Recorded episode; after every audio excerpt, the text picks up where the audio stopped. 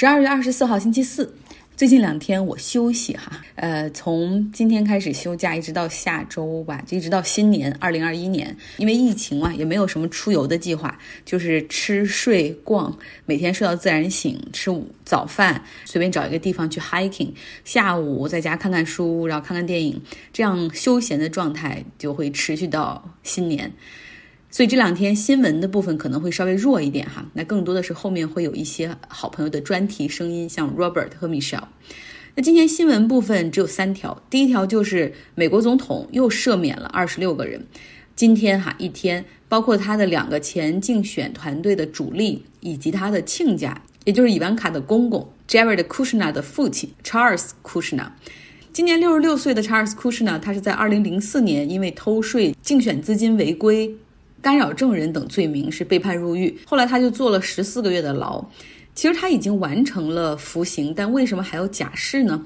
就是为了恢复名誉，哈，清除所有的案底。来关注疫情，COVID-19 的病毒已经变异了，一种变异是发生在英国。我们上周，我们本周之前也说了，它的传染力比传统的 COVID-19 的病毒高百分之七十。那么伦敦地区有很多人已经感染了这种变异的病毒。另外一种变异是发生在南非，我原来以为它们是一样的变异哈，但实际上虽然它们这两种变异的病毒有很多相似之处，但是它们演变和变化的路径却完全不一样。据说南非的这款变异病毒比英国的那个感染性还要强。南非目前累积的 COVID-19 的感染者是九十五万。发现变异病毒之后，南非啊，这个变异病毒比较集中的这个省西开普敦省，他们也宣布关闭度假胜地西开普敦那边的一个海滩，防止人群聚集。那么现在是南非那边的夏天，就是很多人会去海滩去玩避度假。那么现在是要严防死守。这种南非的变异病毒呢，目前已经在伦敦发现有人感染了。今天和英国的朋友聊天，就是说这个疫情现在已经发展到这样了。但是英国那边，它虽然是 Tier Four，但是还是允许两个 household，就是两个来自两个不同家庭的人聚会。那通常你允许两个家庭的人聚会啊，好多人其实他们就会邀请更多的人来参加，大家都不太遵守这个所谓 Tier Four 的这样的一个要求。那么市政府出来抱怨说，警察应该管一管。你们应该加强执法，然后你威慑也好，或者真的执法也好，不管怎么样，你们可以开始抓人。但是警察局长马上就说：“我怎么管呢？首先。”我们没有搜查令，对吧？我们只能友好的敲开这个可能举行聚会的家人的房门。那可能我们一去查的话，很多人躲进不同的房间，因为没有搜搜查令，我们也不可能进到每一个房间去查每一个人他们的 ID 或者他们住在哪儿的这样的地址，所以就是没有办法去 enforcement 执法很难。他说，除非是那种大规模的派对，那么那样很好辨识哈，我我们会干预。好了，专题时间。Robert 本周给大家来讲了尤金·斯卡利亚，他是已故保守派大法官斯卡利亚的儿子，他职业生涯呢是先当律师。他的父亲是这么有名的法官哈，所以他没理由不进入法律界。他是先当律师，客户呢那个时候都是大企业，他是代表大企业去起诉政府对于劳工保护的规章制度。那他的态度不言自明了。而现在他的身份是政府官员，是美国劳工部的部长，所以可想而知啊，他的工作的主要内容实际上就是减少监管，尤其是美国劳工部下属的职业健康和安全机构 OSHA。他们在 COVID-19 的疫情中完全无视基层员工的权利和安全。四月份，芝加哥一个麦当劳餐厅员工向欧夏提出投诉，餐厅没有告知其他员工一名雇员已经被检出新冠阳性，也没有要求进行自我隔离，而且后处理没有遵守社交距离规则。员工要求欧莎立即派人进行现场检查。经过两次投诉，欧莎始终没有安排检查。到五月份，又有三名员工感染病毒后，员工向芝加哥公共卫生部提出投诉，指出他们向欧莎提出的上诉没有结果。与欧莎形成鲜明对比的是，库克县巡回法院对当地四家麦当劳门店发出了初步禁令。十月五日，哈佛人口与发展研究中心发布了一份报告，研究了为什么美国新冠肺炎的人均死亡率比德国高五倍。论文发现，在全国各地每天向 OSHA 提出投诉的数量，与大约十七天后当地的死亡率峰值之间存在的相关性。调查结果表明，加强国家的安全标准以及联邦政府更有力的执法，可以减轻病毒在工作场所，进而在整个社区的传播。对此，劳工部的发言人说，这项研究并没有证明死亡人数的增加是由于欧莎回应投诉的工作方式造成的。在疫情中，那些有肉类加工厂的农业县受到了最大的威胁，相关地方有四万多名员工感染了新冠病毒，至少两百人死亡，其中许多是拉美移民。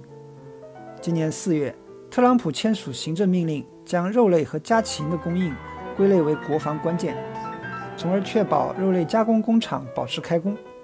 欧夏发布了临时指引，但没有强制性的安全措施来保护员工。此后几个月，对肉类加工厂的检查有所增加，但检查并不严格和彻底。宾夕法尼亚州的一家肉类加工工厂的工人向欧夏投诉，但欧夏没有派人到现场检查。反复投诉下，最终欧霞同意进行检查。但是在检查前一天，他们联系了工厂的人力资源总监。后来有人问欧霞的检查员，给受检查公司事先提醒是否是常规的做法？回答说不是的。那你们为什么这么做？为了确保我们不受新冠病毒的伤害，欧霞有权保护自己的员工。很显然，那个肉类加工工厂的工人则没有这项权利。今年九月，欧莎对两家屠宰场进行了轻微的处罚。位于南达科他州的一家斯密斯菲尔德工厂，有四名员工死亡，大约一千两百人受到感染。被处以一万三千四百九十四美元的罚款。科罗拉多州的一家 JBS 工厂，八名员工死亡，数百人检测呈阳性，被罚款一万五千六百一十五美元。对于这些价值几十亿美元的大公司，这些惩罚无关痛痒。这些工人大多是有色人种，有人认为本届政府根本不关心他们。斯卡利亚不像特朗普那样公开种族主义观点。他在吉布森律所曾积极参与招募有色人种的工作，但是他领导的劳工部的政策对黑人和拉丁美洲人还是造成了明显的伤害。这些人在疫情的受害者中占的比例比较大的一个原因是，许多人从事的是所谓的必要的工作，送货司机、家庭保健助理、看门人。由于未能保障这些工人的安全，美国劳工部的做法似乎显示。他们的生命没有那些从事更白的、更高端职业的办公人员重要。自从新冠疫情开始以来，劳工部也发布了一系列鲜为人知的规定，削弱了低工资行业工人原来所享有的少量保护。在奥巴马政府时期，为了遏制每年夺走低收入工人数十亿美元的欠薪行为，劳工部要求索取欠薪的同时。可以收取相应数额的损害赔偿金。七月二十四日，劳工部的一份备忘录撤销了这项规定。劳工部还降低了工资门槛，以免除员工的加班费。另一项修改后的规定赋予餐馆老板们更多的小费自由裁量权，使其更容易欺骗服务员。今年七月，有消息称，美国劳工部正抓紧制定一项新规定。对“独立承包商”一词的定义将更为宽泛，这类工人可以被剥夺最低工资、加班费和其他福利。这一做法也引发了道德操守方面的质疑，因为包括 Uber、Grubhub 和 DoorDash 在内的几家特别受益的公司都是吉布森律所的客户。这些公司大致相当于美国的滴滴、美团、饿了么。考虑到他自己的律师事务所一直在通过法院系统积极努力，试图减少对这些企业员工的保护，而劳工部部长却丝毫不避嫌疑，在政府部门推动限制对临时工的保护措施。美国劳工部只允许公众在三十天内对这项新规定反馈意见，而以往征求意见期一般为六十天。今年五月，在未经通知或征求意见的情况下。美国劳工部还发布一项规定，免除了某些以佣金支付的零售业工人领取加班费的权利。过去，劳工部的外勤官员在起草新的规则时发挥了不可或缺的作用。今天，他们中的许多人只是在事后才从部门的新闻稿中了解到规则的变化。尽管斯卡利亚的一些规定可能会在未来的政府中被推翻，但拨乱反正的过程可能需要几年时间，尤其是考虑到还要面对企业界在法庭上的挑战。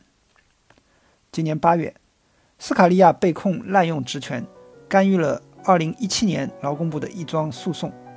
这起诉讼指控甲骨文科技公司向有色人种支付的工资过低，甲骨文涉嫌欠薪三到八亿美元。甲骨文否认有任何不当行为。近年来，该公司与白宫建立了密切的关系。公司的首席执行官萨夫拉卡茨曾在总统过渡团队任职。今年二月，甲骨文创始人兼董事长拉里·埃里森还为特朗普举办了过一次募捐活动。二零一九年秋天，在歧视案开庭之前不久，劳工部的一个律师赫罗德得知斯卡利亚打算以一千七百万到三千八百万美元的价格解决这个案子时，他觉得这个数额太低了，于是写了一份备忘录反对。八月二十八日。他得知他被派去填补欧夏的一个空缺职位，而他几乎没有在这个机构工作的经验。之后，他向特别顾问办公室提出申诉，声称斯卡利亚出于报复将他从这个案子中调走。赫罗德过去在从违反劳动法的公司那里获得违约赔偿金方面表现得非常积极和成功，而且也曾在口头上反对斯卡利亚的一些新规定。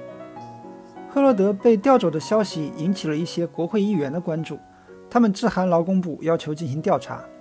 之后，赫罗德的调任被推迟九十天。九月二十二日，旧金山的一位行政法法官裁定，尽管有证据显示甲骨文公司薪酬差距悬殊，但公司没有故意歧视女性和有色人种。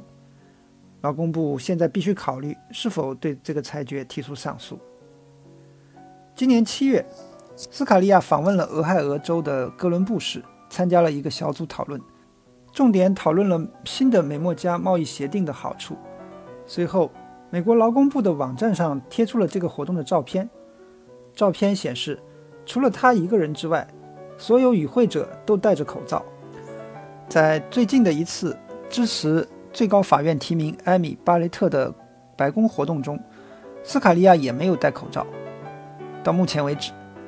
他的新冠肺炎检测呈阴性，他的妻子参加了那次活动，检测呈阳性。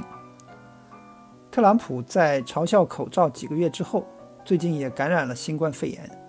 与特朗普不同，斯卡利亚可能并不怀疑应该听从科学专家的意见，去了解病毒的性质以及如何防止其传播。然而，他却允许自己在特朗普的反科学运动中被用作道具。美国劳动力市场特别容易受到新冠疫情的影响，原因之一是，美国是唯一没有全民带薪病假的西方发达国家。今年三月，国会通过了《家庭优先冠状病毒应对法案》，对人数不足五百人的私营企业员工提供带薪病假和医疗假，做出了部分的补救。几周之后，美国劳工部颁布了一项规定。缩小了享受这些福利的资格范围。根据斯卡利亚的规定，如果雇主认为雇员不需要为他们工作，他们可以拒绝给他们带薪病假，不需要任何文件证明雇主的决定是合理的。在国会法律排除医务工作者和应急响应者的基础上，斯卡利亚的规定还扩大了医务工作者的定义，囊括了从与医院签订合同的公司到提供医疗保健指导的机构。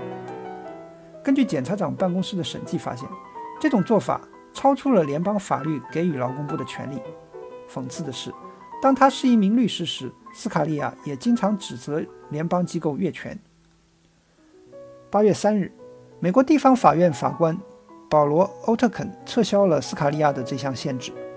一个月之后，另一名法官否决了斯卡利亚三月份颁布的一项法规。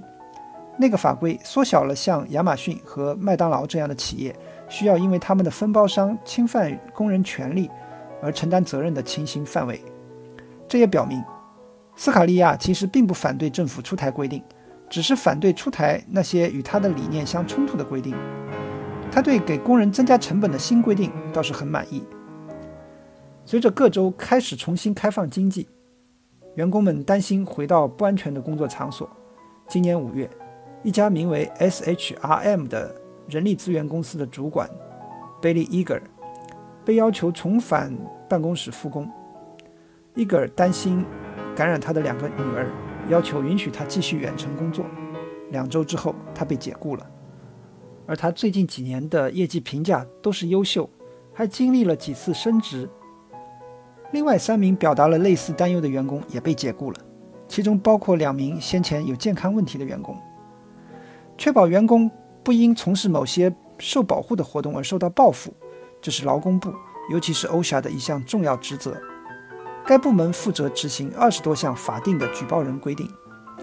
在奥巴马政府期间，大卫·麦克尔斯成立了一个联邦咨询委员会，以加强 OSHA 的举报计划。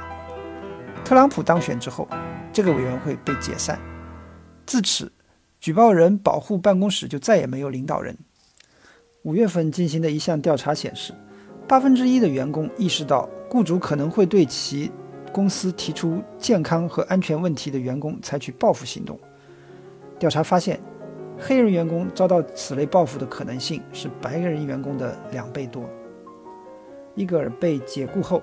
他联系了一家代表举报人的律师事务所，向欧莎提出申诉，结果发现斯卡利亚是 SHRM 公司首席执行官的朋友，他还曾被安排在三月份的一次 SHRM 的活动上担任主旨演讲人。今年七月，欧莎的一位官员打电话给伊格尔，威胁他撤回投诉。今年五月，欧莎的副局长洛伦斯威特。在众议院劳工保护委员会前宣称：“你找不到比劳工部长更好的保护举报人的代言人了。”而一项审计报告显示，这个说法是错误的。尽管举报投诉在疫情期间猛增，这个机构仍然有五个检举调查员的职位空缺，限制了欧夏处理案件的能力。看来，斯卡利亚还是关心华盛顿是如何看待他作为劳工部长的履历的。一些人推测他怀有更大的抱负，希望被任命为联邦法官，最终成为最高法院的法官。与此同时，斯卡利亚也不遗余力地取悦他曾经担任公司律师的客户，在斯卡利亚的成本效益计算中没有考虑到公共利益。最能说明这一点的，莫过于他卷入了一场有关劳工部的一个规定的争论。该规定要求财务顾问就客户的退休资产向客户提供最符合客户利益的建议。过去有一种利益冲突，经纪人总是有动力去把老年退休人员的资产投入到高风险的投资，这样做每年可能会让退休人员损失数十亿美元。这项于2016年通过的规定，目的就是消除这种利益冲突。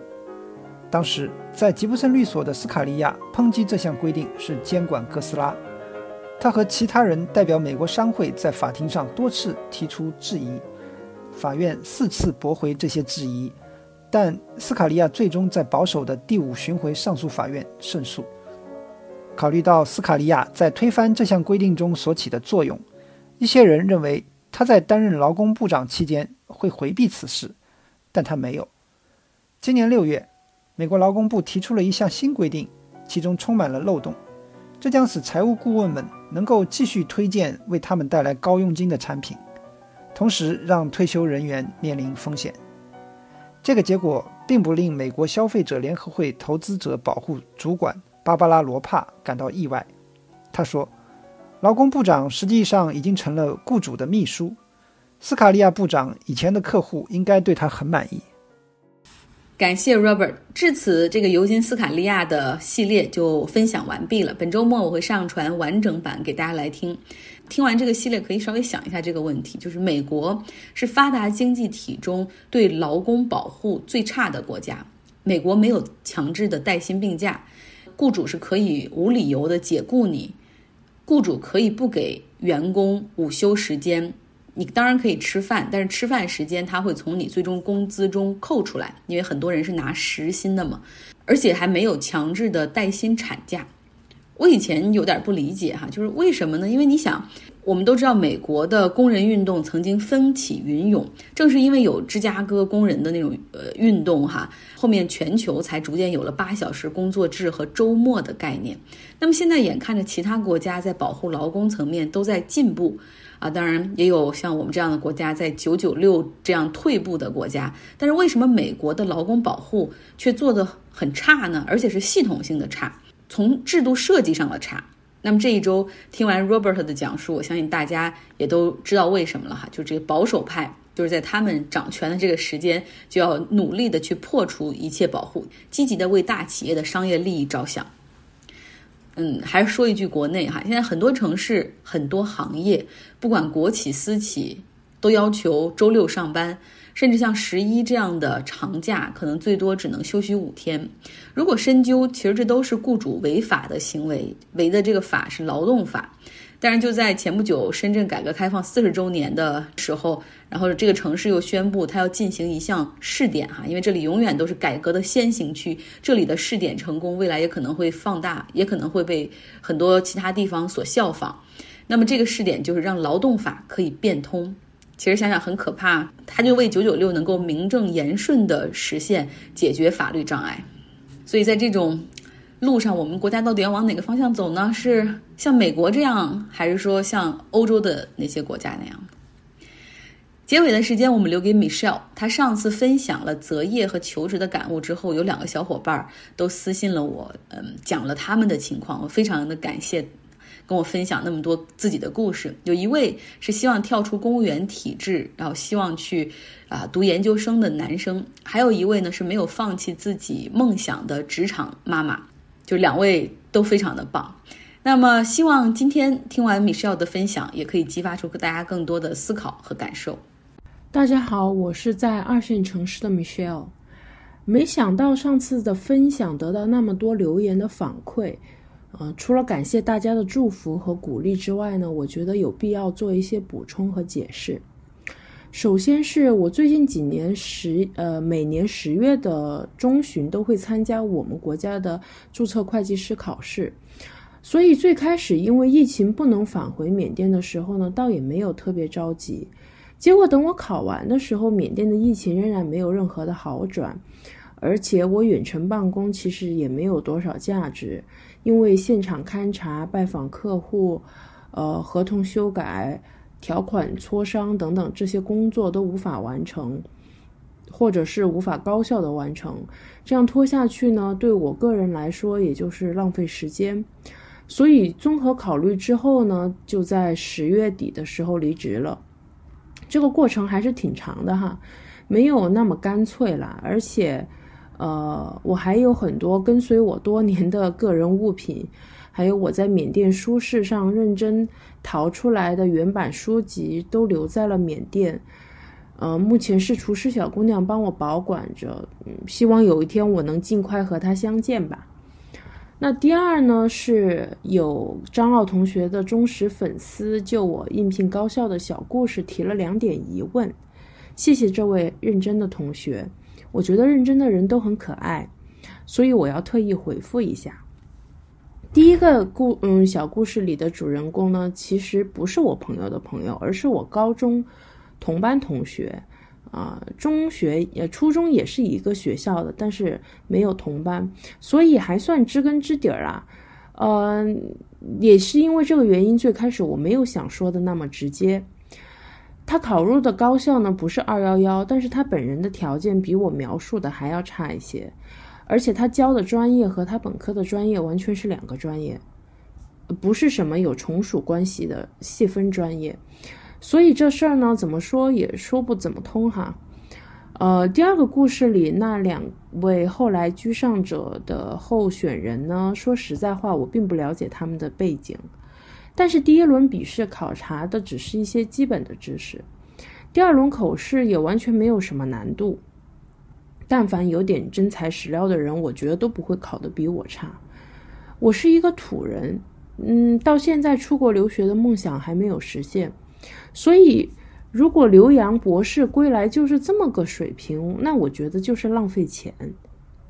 还有一点很伤人的是什么呢？是整个选拔的过程，校方要搞得好像很公正似的。在第三轮试讲的时候呢，评委问我的第一个问题是你哪个学校的？我当时愣了一下，因为我没有想到他会问我这个。这个时候，一个负责现场秩序的老师就冲了出来，跟评委说：“不能询问考生学校，以示公平、公开、公正。”那么照这么说的话，就应该全凭现场表现说话呀，对吧？嗯，还有一点的话呢，就是每一轮考试都是要算百分比的，最后算出一个加权平均数作为最后的成绩。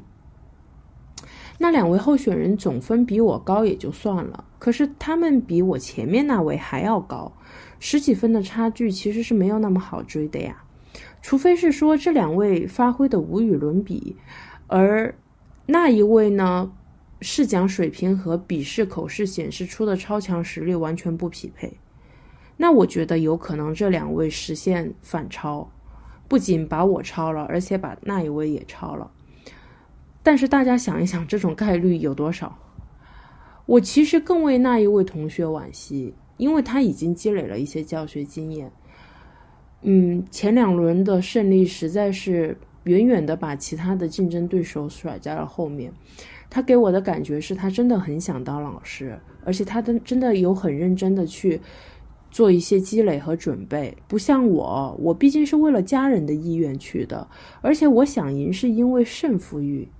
并不是因为我有为人师表的远大志向。在那之后，我经历了跌跌撞撞，有了一些人生的历练。回过头去再看这一段经历，我会意识到我的个性并不适合高校，更不适合那所那那座城市的文化。所以，就算当时被录取了，可能之后也会跳出来。但是我并不因此而感谢这一次失败。我并不因此而感谢这一种经历，不是失败让我更强，是我自己选择变得更强。我并不认为年轻人应该遭遇这样的失败。那么第三呢，就是直到上一期节目播出，我都不知道张奥同学在帮我投递简历的过程中，竟然最开始遭遇的就是他多大了、结婚没有、生孩子没有这样的问题。他没有告诉我，是因为他是个贴心的人，他理解求职的焦虑，不想给我负面的情绪影响。他也理解我的追求，知道我势必会因为这种问题而义愤填膺。但其实也谈不上义愤填膺啦，因为这几乎是众所周知的事儿。我之前为什么没有遭遇这种问题？是因为我从事的行业和工作都是把女人当男人使，把男人当牲口使的。所以侥幸到现在还没有在面试中被直接问过私人问题，但是有一天我在跟我朋友小珍讨论的时候呢，她告诉了我她的真实经历。小珍是我在前前东家的同事，她现在跳槽到了一家保险公司的财务部，本科是全国 top two 的大学毕业，然后去了美国读的研究生。他告诉我，找工作这事儿有时候跟优秀不优秀没关系。比如说他自己，学历在整个公司范围里都是好的，可是他最近才从同事的口中知道，最开始财务部的老大对于招不招他这件事儿这件事儿呢非常纠结，因为他填的住址离公司很远，而上一个人离职就是因为住的太远，通勤时间太长。没做多久就辞职了。等到财务部的老大终于战胜自我，把他的简历递到财务总监那儿的时候呢，财务总监第一句话是：“怎么招个女的？没男的了吗？”阿珍跟我感叹说：“真不知道这背后还有这样的是非曲折。”那我更感叹，连我以为在学历链顶端的才女都要经历这样的考量。我真的不知道我经历过怎么样的考量。我不是一个女权主义者，但是我倡导的是两性平权。我希望能有和大龄单身男性一样的选择权，希望不会因自己的大龄单身而被质疑或者被询问。说到这里，其实我是最近几年在网上看到一些帖子，才开始知道，哪怕现在已经是小时候教科书上描绘的二十一世纪了，也不是每个女生都像我一样生活。原来有的女生不是理所当然的接受教育，原来有的女生赚了钱不是花在自己身上，而是要拿去扶持弟弟或者哥哥。原来有的女生会因为生了孩子而失去自己打下的事业基础，原来有的女生会因为已婚未育而找不到工作。朋友们，如果你是女性，想必无需我多说就会深有感触。我希望我们身为女性，仍然要尽力去争取自己想要的生活，不要妥协，也不要懂事儿。如果有必要的话，多学习一下个别男性。那么普通，但那么自信，这一点我也在不断的学习。如果你是男性，我希望你也能支持男女平权。在一个男性显性优势过于明显的社会，你可能会为自己是男性而暗自庆幸，但你真的能从中获取好处吗？请想想你的母亲。可能因为已婚生子而失去了事业发展的机会，所以没有为你争取到更好的教育资源和更好的生活。你的妻子可能因为已婚生子而放弃了自己颇有天赋的领域，从此你背上了家庭沉重的经济负担，不敢休假，不敢生病，不敢顶撞上司。你的女儿可能因为是女生而连求职面试的机会都没有。对不起，女生就不用排队了。我真实的听到过这句话。就在某些单位来我的学校招毕业生的时候，如果你的女儿明明比同专业的男生更优秀、更出色，最后却被迫在家相夫教子。面对洗碗、擦地这样的一地鸡毛，你会不会有一些心痛？你会不会有一些愤怒？你还会不会庆幸这是一个男性更优越的社会呢？雪崩的时候，没有一片雪花是无辜的。我们没有做出的努力，最后都会以另一种方式来让我们后悔。最后给大家推荐一本书，叫做《我的孤单，我的自我》。单身女性的时代，感谢 Michelle。Michelle 她文中所提到的女权主义，哈，feminist，feminist 好像一听起来总有点儿 offense，就是好多男人甚至女人听了都会觉得有点不舒服，因为就是会觉得哦，你说女权主义就是好像女权要压制男权，你们要的不只是半边天，所以我们就会说哈，说我们希望的是啊平等的权利和对待。我我不是这女权，我是希望平等。我不是要抢你的话语权和权威，我是需要平等。但实际上，需要平等就是女权主义啊，就是 feminist。好多人听到女权主义还是会。套用在自己的这种文化的这种环境中，因为我们在一个父权的社会嘛，觉得强调女权那就是要打击男权，但实际上不是。在西方社会，很多女性都敢于给自己贴女权主义这个标签，甚至有很多男性就说自己也是 feminist，是女权主义者。问他们为什么，他们说很简单呢，我的妻子、女儿。母亲都是女性，我当然希望她们获得可以和男性同等的权利，这个社会不会对他们的发展有歧视性的对待。嗯，所以，所以大家对于女权主义这四个字哈，不要再感到那么的冒犯了，勇敢的说出来吧，我们都是女权主义者。好了，今天的节目就是这样，希望大家有一个愉快的周四。明天呢，会有 Jessica 给大家来分享德国的 ABC 的那个系列哈，讲很多发生在德国的事情。拜拜。